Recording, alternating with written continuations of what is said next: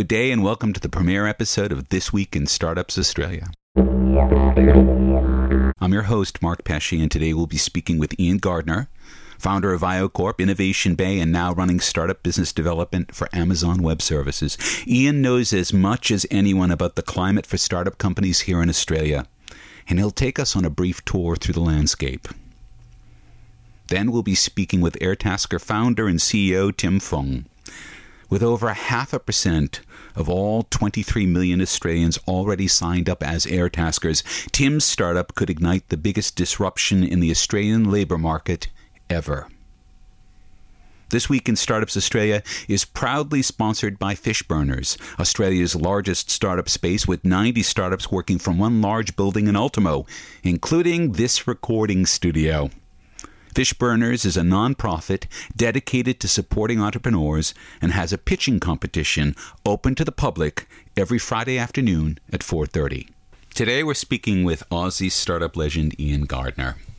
Ian's founded a number of companies and has served a very pivotal role in the Australian startup community. So, what I'd like to start off with, Ian, is could you tell me what it's like to create a startup in Australia?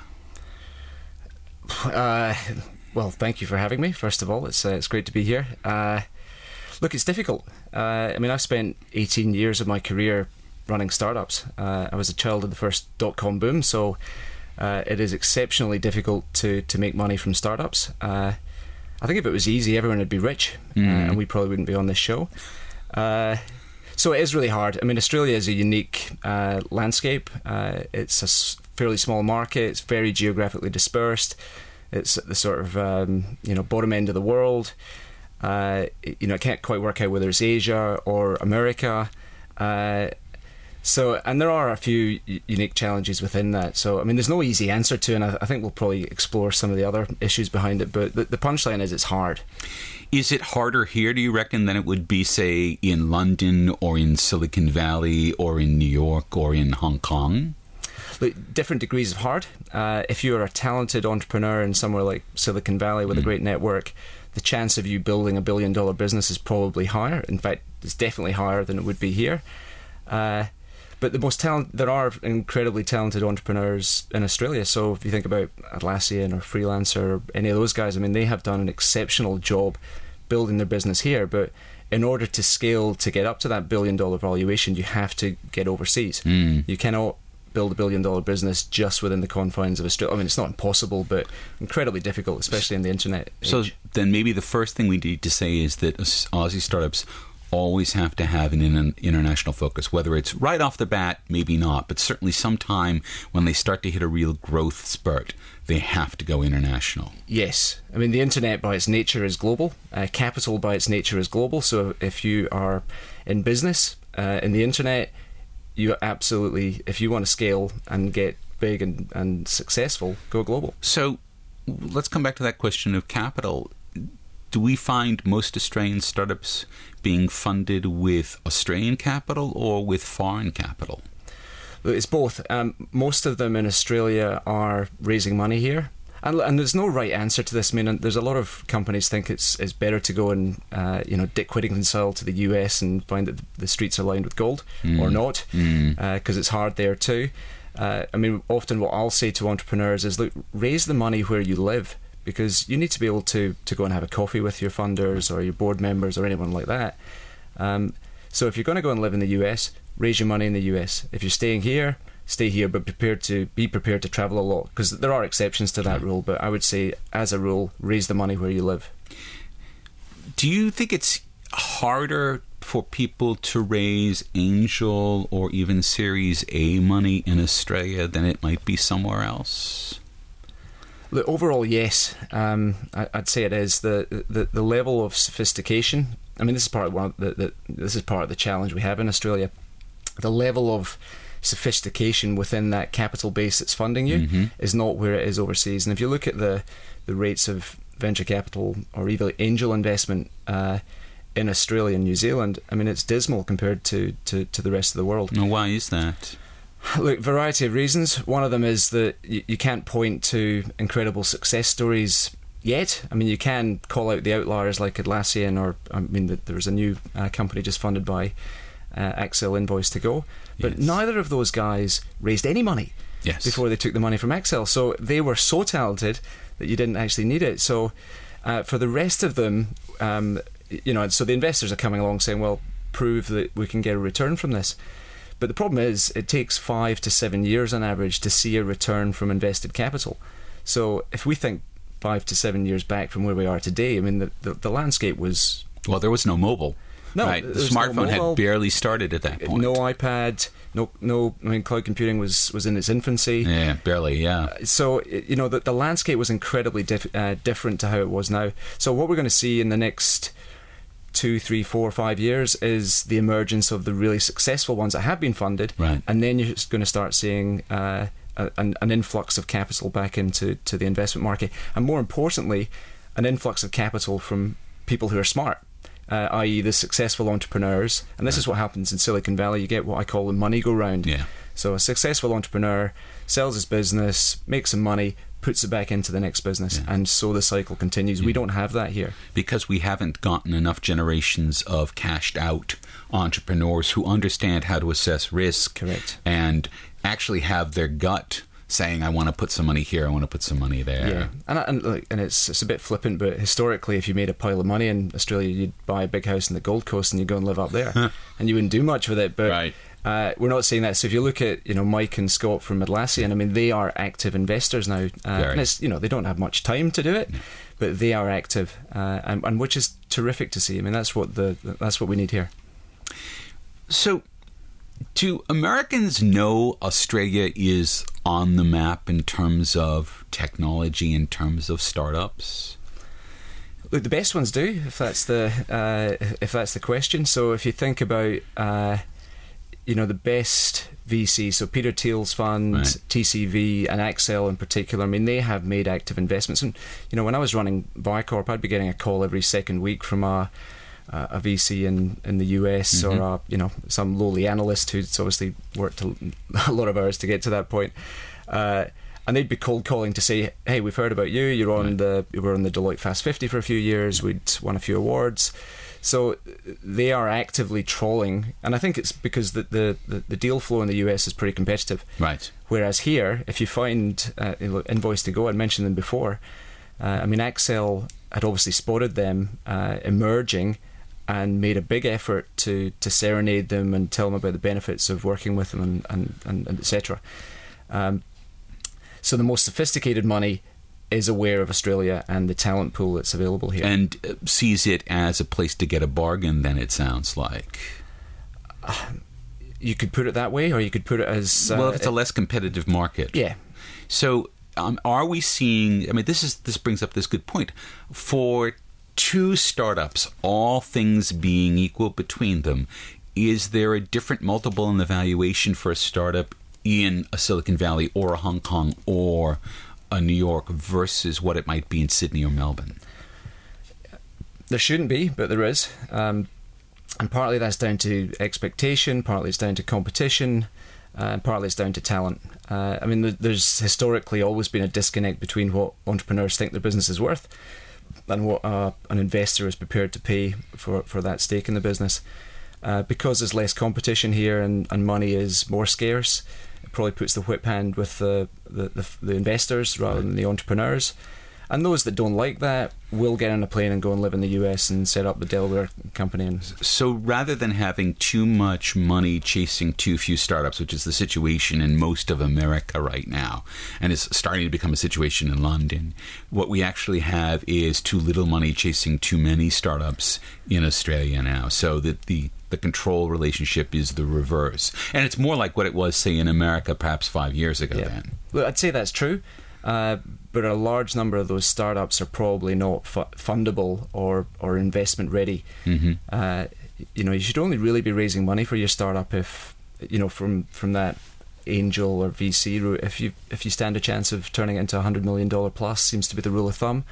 And there's many of those companies that we've seen out in market trying to raise money that will never get there. Mm. Uh, and that's not to say they shouldn't be out there building a business, uh, but in some way, you know, you, it, but you need the appropriate investment vehicle for that. Correct. Well, you need a great business. Right. You need a, a, business that can scale, and you need the talent to be able to scale to get to the point that you're you're a hundred million dollar plus business. And if you're just a really niche, better market who's developed an app for your iPhone, I'm afraid you're not going to get to a hundred million dollars in that particular model. But that's you know, and don't get me wrong, I, I by no means don't wish to discourage people who are doing that because you can build a successful business, learn the ropes, and then get on to build your hundred million dollar business. But there's another type of exit, which is the acquisition exit. Do we see those in Australia as well? Do we see little companies being snapped up? No, not to the same degree uh, that you are overseas. It's not to say that doesn't happen. And look, and there are.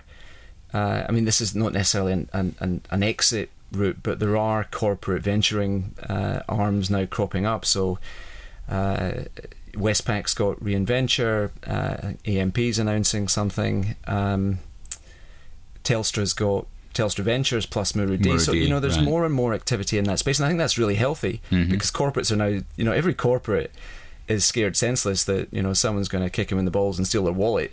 But the, they, the fear of disruption. Yeah, they don't know where that's going to come from. So uh, what we've been saying back to them is, look, you should be embracing what startups can do right. uh, because they are innovative, they are disruptive. You can either invest in them, you can acquire them, you right. can think like them, or you can just use them as a supplier. And and for a long time, corporates just haven't been prepared to do that. And I think there is a change now happening. Hi, this is Mark Pesce, host of This Week in Startups Australia. Two years ago, when I had a great idea for a startup, and I wanted a location to launch that product and launch that startup. I immediately thought of Fishburners here in Sydney. Fishburners, even two years ago, had become the epicenter for all things startup. It's a building that's loaded with entrepreneurs who are sharing a common space, sharing ideas, feeding off of one another, figuring out how to use what each other are creating to make themselves even better. And it makes me very proud to know that Fishburners is the premier sponsor of This Week in Startups Australia because it really is, for me, the epicenter of the startup community. You can find out more about Fishburners at fishburners.org. And we're back with startup legend Ian Gardner talking about the startup lay of the land here in Australia. So I'm wondering, Ian, we are a very smart nation. We're very well educated. We have some of the best universities in the world. We have a lot of people going through them. We have amazing talent pool. How easy is it for a startup to attract good talent, and how hard is it for them to retain that talent? Uh, how easy is it? Not easy. How hard is it to retain them? Very hard. Uh, you know, those are the punchlines. Uh, look, there's not enough. Um, either, I mean, there's two problems with the, the recruitment or the, the, the talent pool in Australia. One is there's not enough uh, IT trained professionals coming through. So you know the the the entry um, to courses that supply that is is plummeted, and I think it's seventy percent of people who start those courses drop out. So the number of graduates emerging is just abysmally small. And secondly, compared to what the demand would be, yeah, oh, right. and, and, at the same time that the uh, you know that pool of trained talent is decreasing, the pool of desired talent from startups and corporates and anyone in that IT space is increasing. Um, you know, so if I, you know, I keep trying to kick my kids harder, saying, um, "Will you please go and learn some code?" Uh, you know, it's all very well playing Destiny and Halo, but have you any idea what went into to developing Making that them, game? Yeah. Because that, you know, it's, it's great playing them, uh, but to do it is harder. Uh, and the second problem is the um, the lack of training around being an entrepreneur. Mm-hmm. Uh, I mean, in some ways, uh, you can pop up and say, "Hey, I'm an entrepreneur," and it's not as bad now, but it used to be like, "Hey, I've got venereal disease" or something pretty bad like that. Uh, and they send you off to the clinic. Yeah, so uh, it was kind of this frowned upon activity that your mum wouldn't have approved of. Uh, but I think that is changing, but it has to change at the the earliest possible stages. So we are seeing, you know, entrepreneur uh, training. You know, there's a there's a group in Perth I've talked to, Just Start IT, I think they're called, who are trying to put it into the curriculum. Uh, and I think that's really curriculum at the at the school level, high school. Uh, so at the secondary school secondary level. school level. Right. So years 10, 11, 12, teach them how to be an entrepreneur, teach Right. them how to code, give them the option that being a, an entrepreneur or doing a startup is a valid career path rather than going to drive a truck in the mines or uh, again. Right. Which, again, because you can make $150,000 a year, or at least could until recently, make $150,000 a year, a very healthy living in Yeah. Australia. Driving a truck in the mines, in some ways, Australia's labor market doesn't look at all like the labor market in any of the other countries that have thriving No, startup uh, economies because in San Francisco, the entire economy has been weighted around the fact that there have been a bunch of people who have cashed out with millions of dollars Yeah. of shares, or you can make, uh, if you're a star coder, Yeah. two, three, four hundred thousand dollars a year doing that for Google or for Facebook Yeah. or something, and we don't see those kinds of salaries there, do we? No, no. I mean, look, the salaries are increasing, and part of the problem with, with startups, and I knew this with my, my days at Viocorp, you're competing with the the banks. I mean, we were a, a, a .NET development shop. And just just as an aside for our American listeners, the Australian banks, the big four Australian banks, are the most profitable banks in the world. They had no problems during the financial crash in 2008 No. and can afford to offer top salaries because they are producing, say, almost $10 billion a year in profits right now. Yeah, I think it's 20 billion, isn't it? No, I'm sorry, 10 billion apiece. Right. For the four banks, exactly. So, yes, the total profit of the banking center in Australia is greater than $20 billion. Yeah, so of course they can afford to, to, to pay higher, higher higher salaries. So you know, which puts the onus onto the entrepreneurs and the startups to to make sure that you know, come and work for me. This is much more exciting. We're changing the world, and you're not just going to sit in some cubicle, you know, pounding out code for a for a project that may not even get deployed. Uh, you know, and share options would be something that you know is is important. So Um, let's let's talk about that. I'm I'm actually going to have uh, a lawyer on in a few weeks talking about how share options work and don't work in Australia. But in America, if I signed you up as an employee to my startup, I can give you shares. Yep. And you will not pay tax on those shares until you exercise your share options. And then you'll pay tax on the differential between the offer price and the sale price. How does that work in Australia? uh, you basically pay tax in cash uh, on the value of the shares when you're handed them. So if I hand you half a million dollars of my phantom shares, you pay, you know, if you're at the higher tax rate, um, 200, 250,000 in cash in tax. You know, For so- shares that are not actually transferable. Correct. Right. Correct. So look, and there are ways around it, but it involves in, involves lawyers and expense and you know phantom loans and you know so it is possible to do it. I hadn't even known there were ways around this, and I think that perhaps we're going to stay away from that because I don't necessarily want an investigation well, of our first it- program. there- it's not illegal the ways around it. It's just expensive in terms of your lawyers and accountants. Uh, look, I'd, I'd rather talk about what works overseas, and what works overseas are the, um, you know, the, the, the tax credit programs. Hmm. You know, just a better regulatory environment for, for startups, and you know, look to the US, look to the UK, look to Israel. I mean, they have a much better regulatory environment for startups, On the other hand, we also have the R and D tax credit. which is outstanding. So, with the R and D tax credit, if you accurately track your development costs, your R and D costs, you get how much of that back at the end of the year from the tax office? I think it's just come down a bit. It was 45%. I think it's now 43.5% of uh, relevant uh, spend, which essentially is your developers. So Viocorp, I mean, like, we were getting almost $2 million back in some years in cash, uh, which was uh, outstanding. I mean, we could not have survived uh, during those mid years without that. Right. And so that's really if you're starting a uh, a startup that is very heavily R and D focused. You know, yes, it's going to have marketing and sales arms because it's absolutely going to need those. But if you're doing something that's R and D focused, essentially Australia will pay half of that cost for you if it's Pretty being much. done in Australia. And and R and D basically counts as software development. So if you are a software company, you can claim all of your relevant expenditure back as R and D. Right, and as I know from MooresCloud, it- hardware development falls exactly under that as well, and that means all your prototyping, all of your testing, all of the stuff that you need to do in order to get a product that's ready to manufacture. Correct. And if you're marketing, you can also get a rebate on the marketing that you do overseas. Isn't Yes. that correct? So how I much mean, is? Look, there are caps on it. I think Yeah. it's uh, if you're spending up to 150 grand in conferences or expanding your your market. Um, and that's what Austrade is that right? uh, yes, I think it is. Yeah, and so and they give you back. I think it's something like forty percent if it's over twenty thousand dollars in any particular year, something like that. Yes, around that. So look, there Yeah. are great credit schemes available for, for startups. And so there's a lot of, in that sense, because this, I don't know, there wouldn't be anything like this in the United States. I don't know about in the other domains. So this actually means that although Australia may have a high cost base, that a lot of those costs, in fact, are deferred. And so if you can build your budgets around understanding what those deferrals are and how to make them work, you can actually go a lot further for an investment dollar here than you might other places. Correct. Now I'm going to ask you a really hard question. It's a question that gets asked a lot, and uh, I want to close this morning with this question: Where do you reckon has the better startup environment? Is it Sydney or Melbourne? I mean, there's always a lot of rivalry between those two cities, and there's a lot of startup rivalry between those two cities. If you were starting a company today, which one would you pick, and why? Look, it is a tough question. Uh, I chose Sydney. Uh, the the climate's better. Uh, we've got the harbour. You know, you don't want to just bang on about the stuff that, that's great.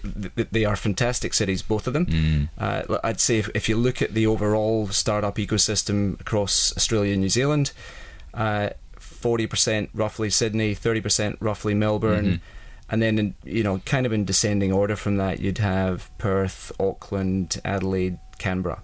You left Brisbane out. Brisbane, Brisbane's so, actually sorry, right up. Brisbane right. is third. Third, sorry, Brisbane. Yeah. I didn't forget you. So Brisbane, Perth, uh, Auckland, Canberra, Adelaide, Canberra. So, all things being equal, it really is just a matter of taste whether you end up in Melbourne or in Sydney. Both of them have strong technology universities, well educated pools of capital, all of that stuff. And they both have areas, uh, so little startup uh, communities within them. Yeah, and, and they both have um, you know sophisticated investment pools. You know, so Melbourne's got SquarePeg and we've got Blackbird and now Airtree. You know, so in in, in our view, that they are the top tier VCs in in, in town. Uh, so if you can get access to any of them, and, and again going back to the the point, raise the money where you live. So if you're in Melbourne.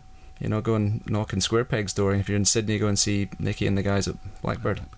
Okay. What is your one bit of advice that you would give to someone who is thinking of doing a startup?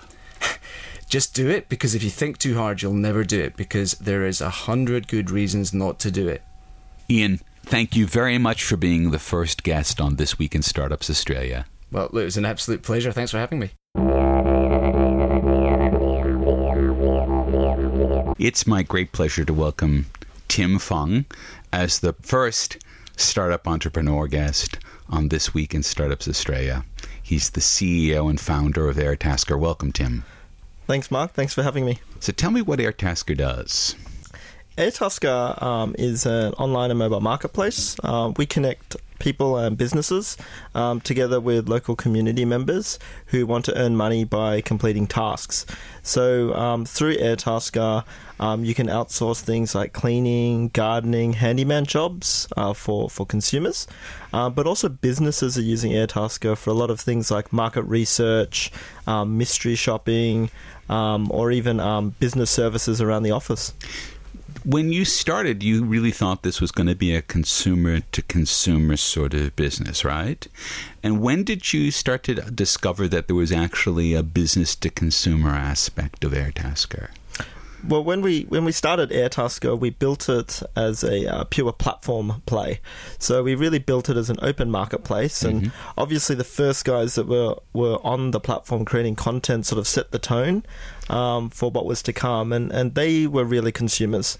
Um, but what we saw um, start to happen over time is that businesses would um, they're pretty rational and they're pretty smart. So when they see a platform, they're the ones who really sort of think outside the box about how they can use it uh, to benefit their business. Is there a have you seen a sort of penny drop moment around this where a business just gets it and then starts to really incorporate Airtasker? Definitely. I mean, it's a it's overall, it's a slow educational process, um, but we're seeing the bulk of our usage come from repeat users every month. So that really means that people are sort of understanding the concept, they buy in, and then they're using it consistently. So once they get it, it really becomes just a normal part of their their lives. Absolutely. I mean, we've got businesses on there that um, are almost exclusively using Airtasker for all their labor needs.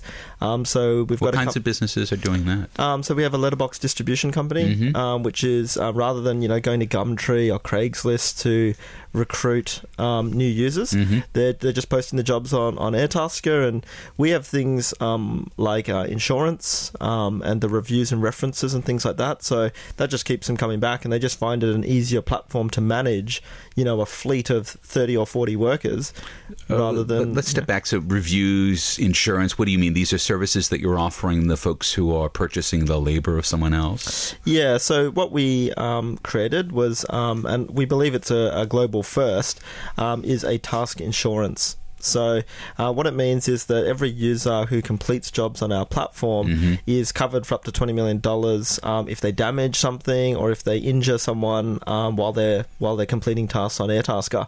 Um, and we that's all um, included in you know the, the fees that, that the commissions that Airtasker makes. Right. Um, so it's not an additional cost, but it's definitely a value add um, that you get from using the Airtasker platform. So that means that I, as someone who's contracting labor on Airtasker, don't have liability around the person that I've contracted with because Airtasker has taken that liability on. Uh, that's right. Well, our insurance policy has taken um, has taken that on. So what it um, what it protects is it, pre- it covers the worker Right. for any damage which they cause Right. to a third party or any um, injuries or anything like that that they cause So to a if they third get hit party. by a bus or something like that, Yeah. God forbid. That's right. So that's so you're saying that you you folks are the first. Are you are you folks sort of the only one in this space who's been offering something like that? Well, I think in terms of um, uh, there's certainly other players. You know, in the US, there, there's TaskRabbit, and um, to a certain degree, there's Odesk and Elance and Freelancer.com, who all offer um, platforms for outsourcing services. Um, but we were certainly the first guys to create an insurance product uh, which covered the broad scope of task labor. Um, and what we think about that is it's super exciting that insurance companies are getting it. They're getting it. that- How was that? uh, How did you get them to see the value of this? How did you get them to write you a policy? How long did you have to work with them for that? Uh, it was about six months um, of continuous work, and uh, a little bit of a shout out, I suppose, to um, Jeff Stuckey um, from Modern Risk Solutions. So he was actually pitching it to us all the way through that he, he's done insurance policies for all the big corporates and things like that, but he's passionate about collaborative consumption, and he thinks it's a massive, massive opportunity. I mean, he saw Airbnb, Yeah. um, the policy that they created. Well, and the policy they created because they had a crash and burn scenario. That's the thing is, it's a policy that's created during a crisis, and you've managed to create the policy and provide the insurance ahead of a crisis. Right? Well, that's right. And I, I think that that's how an industry evolves, right? Like, um, you learn from the mistakes of the, the early guys, and the smoking craters, absolutely. exactly. And I think going forward, there are going to be you know mistakes that we make Hmm. that new players are going to come in and they're going to go, we're not going to make those same mistakes you did. I'm sure they'll make their own mistakes though. What what mistakes have you made? Do you reckon? Oh, I mean, we've made we've made mistakes. Uh, I would say everything that we haven't done well, um, it could be considered to be a mistake. Um, look, we haven't had any major incidents on the platform, which has been fantastic. I think the the biggest incident which we've had is um, someone drilled through a wall um, when they were mounting a television and didn't realize that there was a water pipe behind it. Oh dear. And Yeah. so uh, put a little bit of a hole in the in a water pipe. Um, but that's something that you know um, whether you hire people through the yellow pages or through any other kind of medium, even just through Google, um, these things happen. Um, but using a platform like Airtasker helps you mitigate some of those risks. When you're dealing with people, there's always going to be things that Right. don't happen according to plan. Um, but we think that these platforms can help make that improve that experience. Now, if to to turn things around here, if I'm making money through Airtasker, all right, so I go out and I select the jobs that I want. Uh, now, is it the person who's providing the job who's paying for Airtasker? It's not me as the person who's uh, who's providing the labor, correct? No, it's actually it is that way. So we follow a, um, a similar model to eBay, Right. Uh, which is that, um, and it's it ends up being the same mathematical equation, um, but the way it works is that we facilitate a, a P2P payment Uh-huh. uh, for the task labor, and we charge a small fee to the guys who are doing the jobs, the air taskers, um, for that.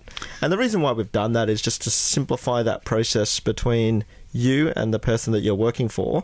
That process, um, given that we sort of consider the person who's hiring the labor as the the customer Right. per se. We want to make that transaction as simple Seamless. as possible, and we don't want to say plus three and a half percent X fee and and two percent Because unless you have that labor demand, there aren't there isn't going to be any labor for the air taskers. Exactly, and they know that. They know that the more se- uh, the workers know that the more seamless we make it to hire labor, the more jobs for them. Um, and and, And they also know then that they're buying this insurance policy as part of that and the whole thing. So what's the what's what's the cut that you take out of this? Uh, so we take we charge fifteen percent, um, and that's um, you know there's a lot included in that. I suppose there's a lot of administration, there's customer service and dispute resolution, Hmm. and there's um, there's insurance. is GST charged in these transactions? Uh, yes, so um, when you're paying your Airtasker fees, yes, there's GST, but that's all included in our fee. So right. we just tell you the the all in price. Um, but one way of thinking about it, I suppose, is how much does it cost you to acquire a customer on Google? You know, you start a little plumbing company, you put your ads on Google, it's three or four dollars a click. Yeah. Um, a lot of management goes into that, and of the clicks that you get, maybe one in ten will turn into a job. Um, so when you sort of do that maths, it's sort of thirty or forty dollars to get a job, whereas with Airtasker on average it's probably fifteen dollars to get a job, um, but you're guaranteed that job. Right. So we never charge you anything, and you've got nothing to lose unless you're earning money. So are you seeing, for example, plumbers who are using Airtasker as their primary means of getting jobs? Yeah, definitely. I mean, certainly handymen, um, guys who are sort of hire a hubby um, type models, um, they definitely um, are using Airtasker, and many of them are using it full time. Um, so, the, one of the best quotes I heard uh, the other day is we, we had a bit of a drink um, at the um, at the Airtasker headquarters, and we invited um, some of our top users there, and a lot of the guys were just saying, "Yeah, I just quit my job to do Airtasker," and we were like, "That's."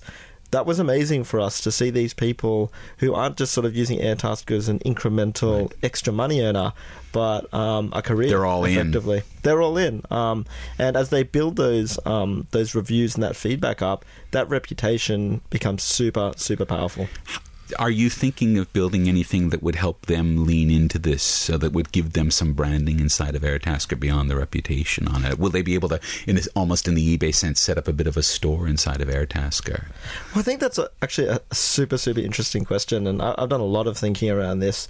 Um, it's you know during the Industrial Revolution, um, that's when the idea of like a company came about, Right. and a company could own a brand, and all these people would work for this for this brand. Right. Um, but as those people left the company, the company would retain the brand. Right. And now what we're kind of seeing through collaborative consumption is why can't Mark Pesce be a brand? Right. Why can't Tim Fung be a brand? Right. Um, so therefore, we don't necessarily we, we may let them have nicknames or create a logo or something like that, but but really what we want to do is empower people to own their own brand, their own reputation. Um, so you don't necessarily need to have a company or anything. You are the brand.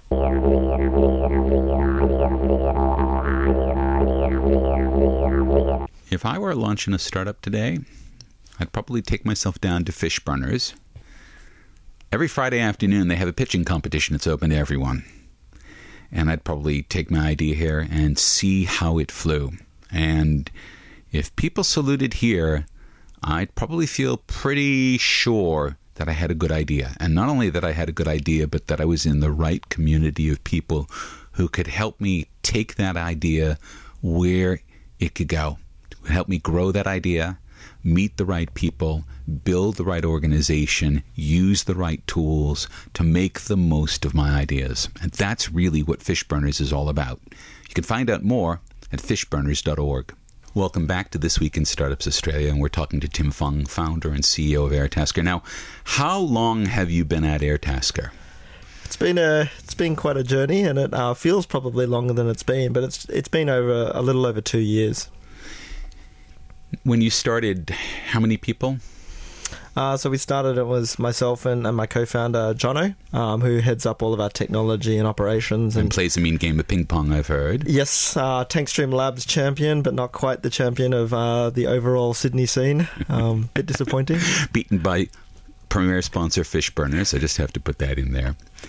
So it was the two of you. Now, how did you then build the company in the sense of how did you raise the money? How much money did you need to raise as you were building the company?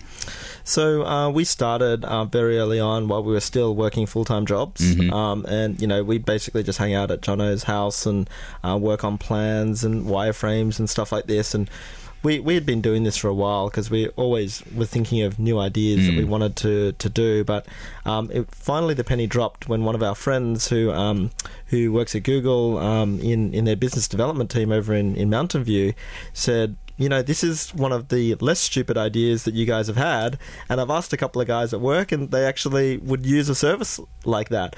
Um, so that's when we sort of go. We sort of said, you know, we're definitely going to go at this now. Um, so we um, we got together a bit of our own money, um, and we hired some developers. Uh, we were still working full time, so um, during our lunch break, we'd go and hang out with the developers and, and things like that. So a group called Sentia and a, a team um, with a, a guy leading, being led by a guy named Michael Chindrick.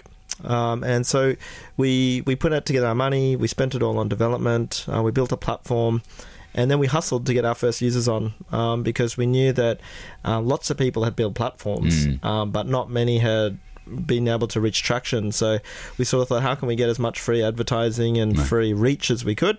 Um, partnered up with a bunch of guys um, who were working universities, worked with interns to get in there, um, and uh, we got to a couple of thousand users. Um, uh, we also put How long did it take to get to a couple thousand users? um, probably about two weeks. Um, and uh, we did that because we said, "Hey, can you include us in your mail out to Mm. all your students?" And we'll give you. We, we put up a prize to do that. Uh, we then so, what made you decide that you wanted to focus on students first as the air taskers?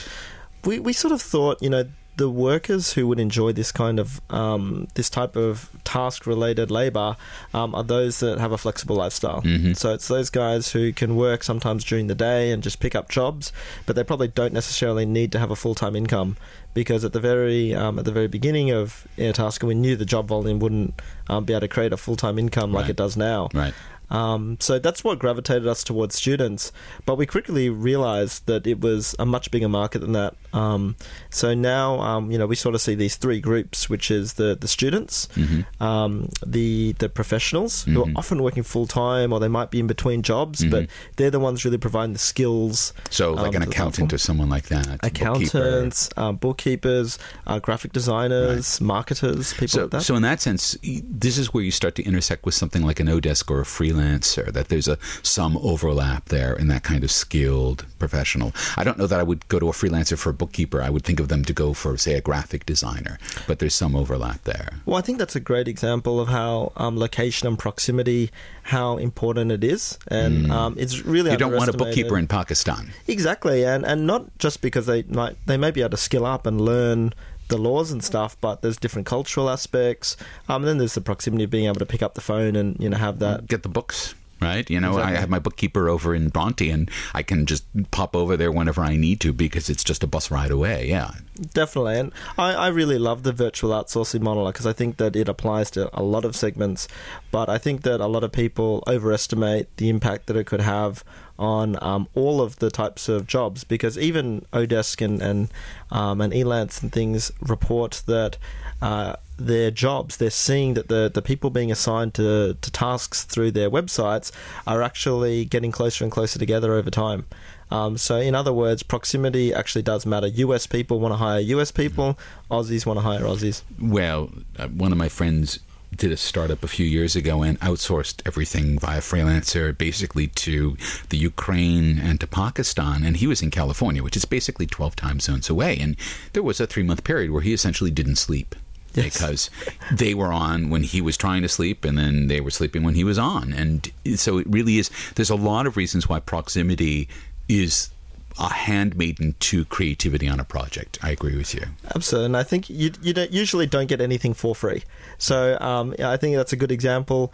Um, you may get the labor for cheaper because it's overseas, but you'll probably end up sort of having to put in a bit more effort um, to to manage those. So those how many? people. How many now? Now, two years later, how many registered air taskers are there? Uh, so we have 160,000 workers on the platform. Is that just in Australia, or is that all around the world? Uh, just in Australia. Mm-hmm. Um, so we've really focused our market. Um, you basically can't even register to the platform um, unless you have an Australian um, address. Mm-hmm. Right. Um, so we've been really focused on, on capturing this market, and it is a big market. I mean, again, the big platforms see that Australia is pretty much the second biggest market after the US.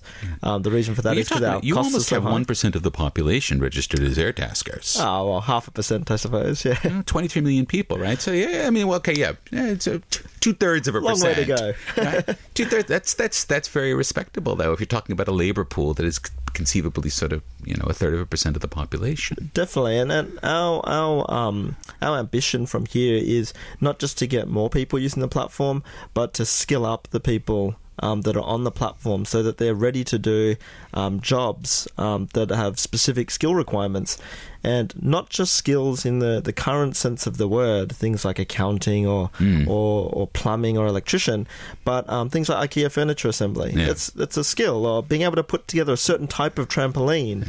Um, that is a very specific kind of skill, which these days is not considered a skill, but we believe in the future should be. But if it were easy enough to find and locate that skill and get it to hand, then you would actually know, wait, that's a skill. When I had my Billy bookcases assembled, I actually called someone because they did it in 15 minutes and saved me pulling my hair out for two hours. That's And right. It was exactly what I wanted. All right, let's talk about your business now. You've got this 167,000 registered air taskers.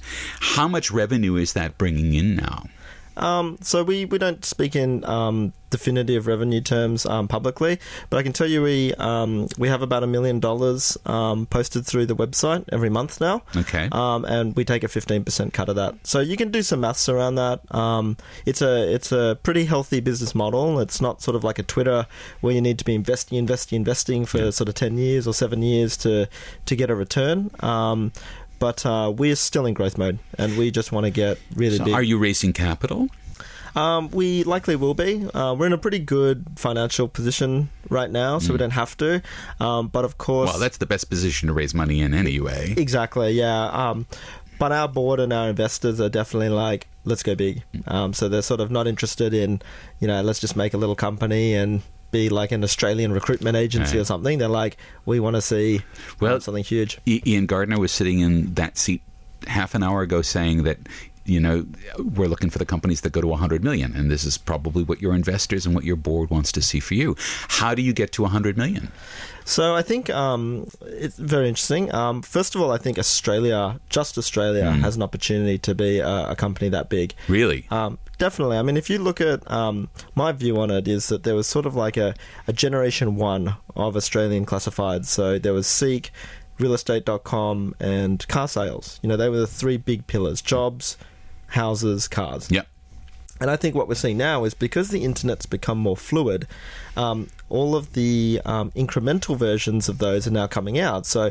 with cars, why buy a car on car sales when I can use GoCatch Right. or Uber? So that's the kind of the rent model versus the buy model. Yeah. With houses, Airbnb. Why buy a house uh, when I can uh, rent? And and we're not saying that it that- doesn't that have the same dead, fluidity but- but it's close yeah yeah, and same with jobs. So rather than full time jobs, uh, temporary jobs. So uh, we think that the scope for these kind of businesses is at that kind of scale. Um, so very interesting Australian businesses, but even more excitingly, uh, international businesses. so you're really taking a look at revenues as being a percentage of the entire overall labor market in Australia. absolutely. wow Are, will you be going international Uh, yes, so we we've definitely got plans um, to go international.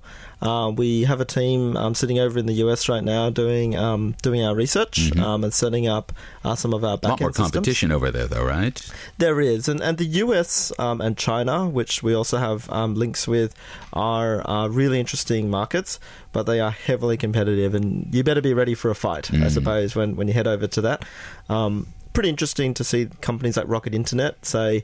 We do everything except the US and China because everyone else seems to be underserved, Right. Um, whereas China and the US seem to be overserved. So uh, we're still defining our strategy a little bit. So Wow. Tim, it's been an amazing conversation. Thank you for being the first startup entrepreneur on This Week in Startups Australia. I'm honored. Thanks, Mark.